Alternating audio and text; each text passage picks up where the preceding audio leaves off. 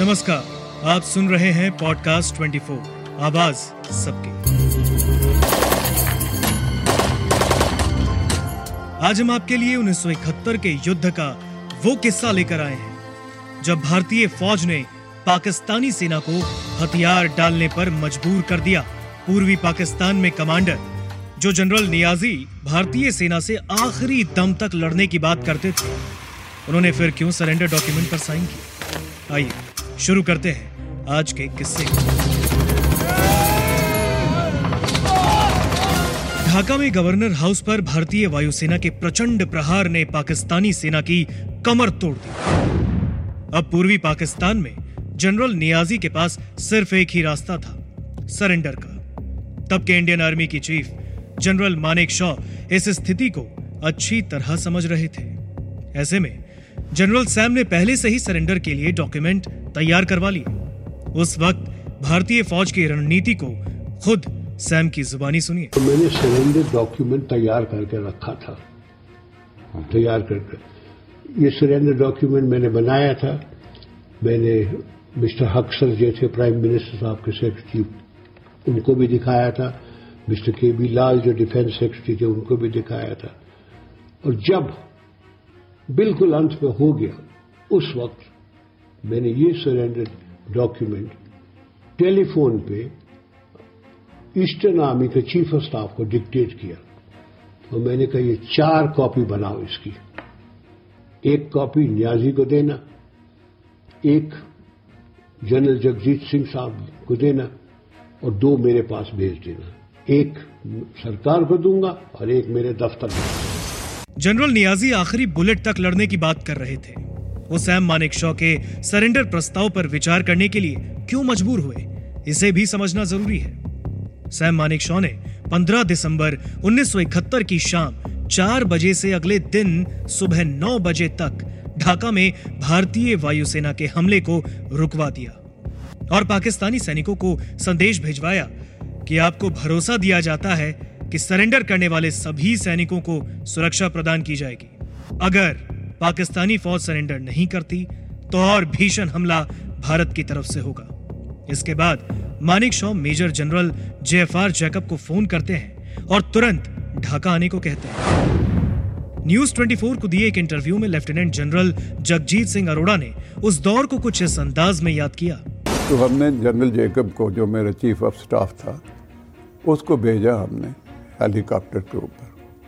फिर जब वो दौर पहुँचा तो मैंने उनको सिग्नल भेजा कि report about the arrival of my chief of staff तो उधर से सिग्नल आया कि he is having lunch with us many Psalms हम हम ये कह रहा हूँ ना अच्छा अभी having lunch with us many Psalms तो ये समझना कि मेरी बीवी को कोई खतरा था वो तो खतरे वाली बात नहीं थी। मेरे में यकीन था कि वो बेचारा घबराया हुआ है। और वो देखिए, वो इतने महीने से बैठे हुए हैं बांग्लादेश और उधर उसकी लड़ाई जो है वो हार चुका है। तो वो तो घर जाना चाहता सो तो मैंने कहा कि ठीक है। जनरल जैकब ढाका एयरपोर्ट पर पहुँचने वाले थे। पाकिस्तानी जनरल नियाजी एयरपोर्ट पर जनरल जैकब को रिसीव करने के लिए कार भेज देते हैं। जब जनरल जैकब कार में बैठकर एयरपोर्ट से रवाना होते हैं, तब उन्हें रास्ते में मुक्ति वाहिनी लड़ाके रोक लेते हैं। लेकिन भारतीय अफसर जानकर जाने देते हैं। जनरल जैकब सेना मुख्यालय पहुँचते हैं और जनरल नियाजी से मुलाकात होती है। मुलाकात में बात थी केवल सरेंडर की। जैकब नियाजी को सरेंडर की शर्तें बताना शुरू करते हैं और सरेंडर की बात सुनकर नियाजी की आँख डबडबा गई। अचानक नियाजी बोलते हैं, कौन कह रहा है कि मैं हथियार डाल रहा हूँ? मेजर जनरल जैकब पाकिस्तानी सेना के कमांडर का दर्द समझ गए। उन्होंने तुरंत नियाजी को कोने में लेकर कहा कि, अगर आपने हथियार नहीं डाले तो मैं आपके परिवार की सुरक्षा की गारंटी नहीं ले सकता। लेकिन अगर आप सरेंडर कर देते हैं तो आपके परिवार की ज़िम्मेदारी फिर भारतीय फौज की होगी। जनरल जैकब उन्हें सोचने के लिए 30 मिनट का वक्त देकर उस कमरे से बाहर जाते हैं।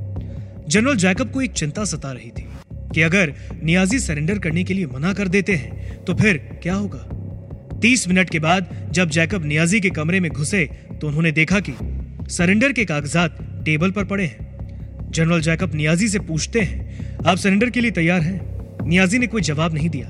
तब जनरल जैकब सरेंडर डॉक्यूमेंट उठाते हुए बोलते हैं I take it as accept क्योंकि जनरल नियाजी सरेंडर के लिए तैयार हो गए थे। 16 दिसंबर 1971 दोपहर दो बजकर तीस मिनट पर ढाका के रेस कोर्स मैदान में सरेंडर की प्रक्रिया शुरू हुई। चारों तरफ़ जय बांग्ला जय बांग्ला का नारा गूंज रहा था।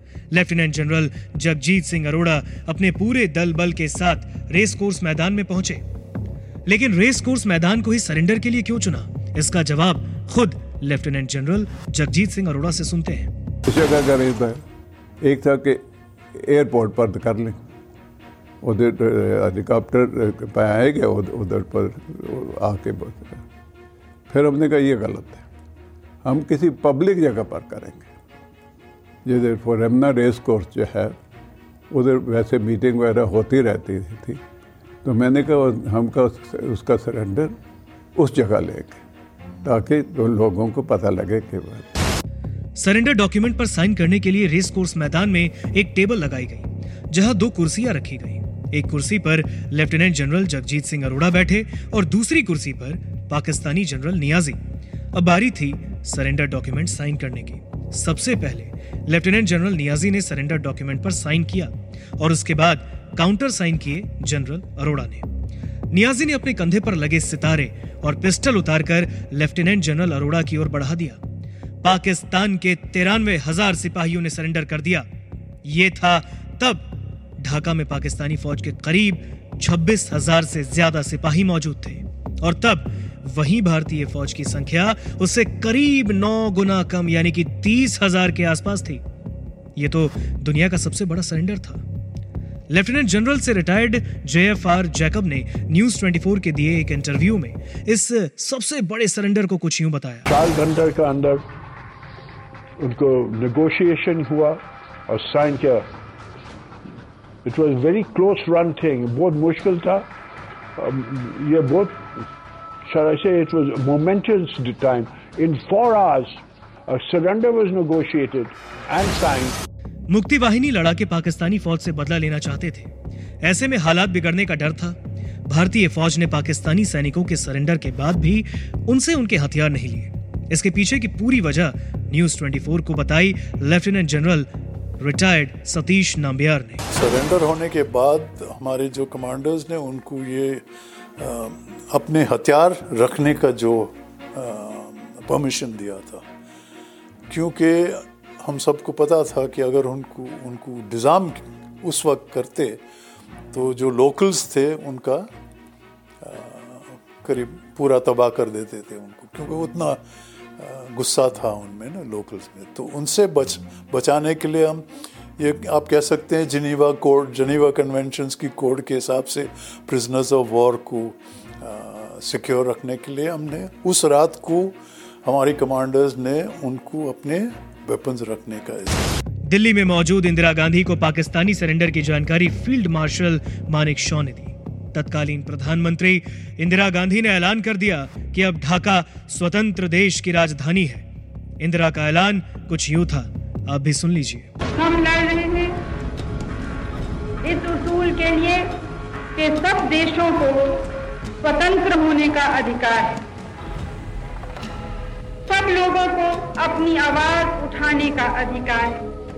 अगर उन्हें मांगे, ठीक मांगे हों।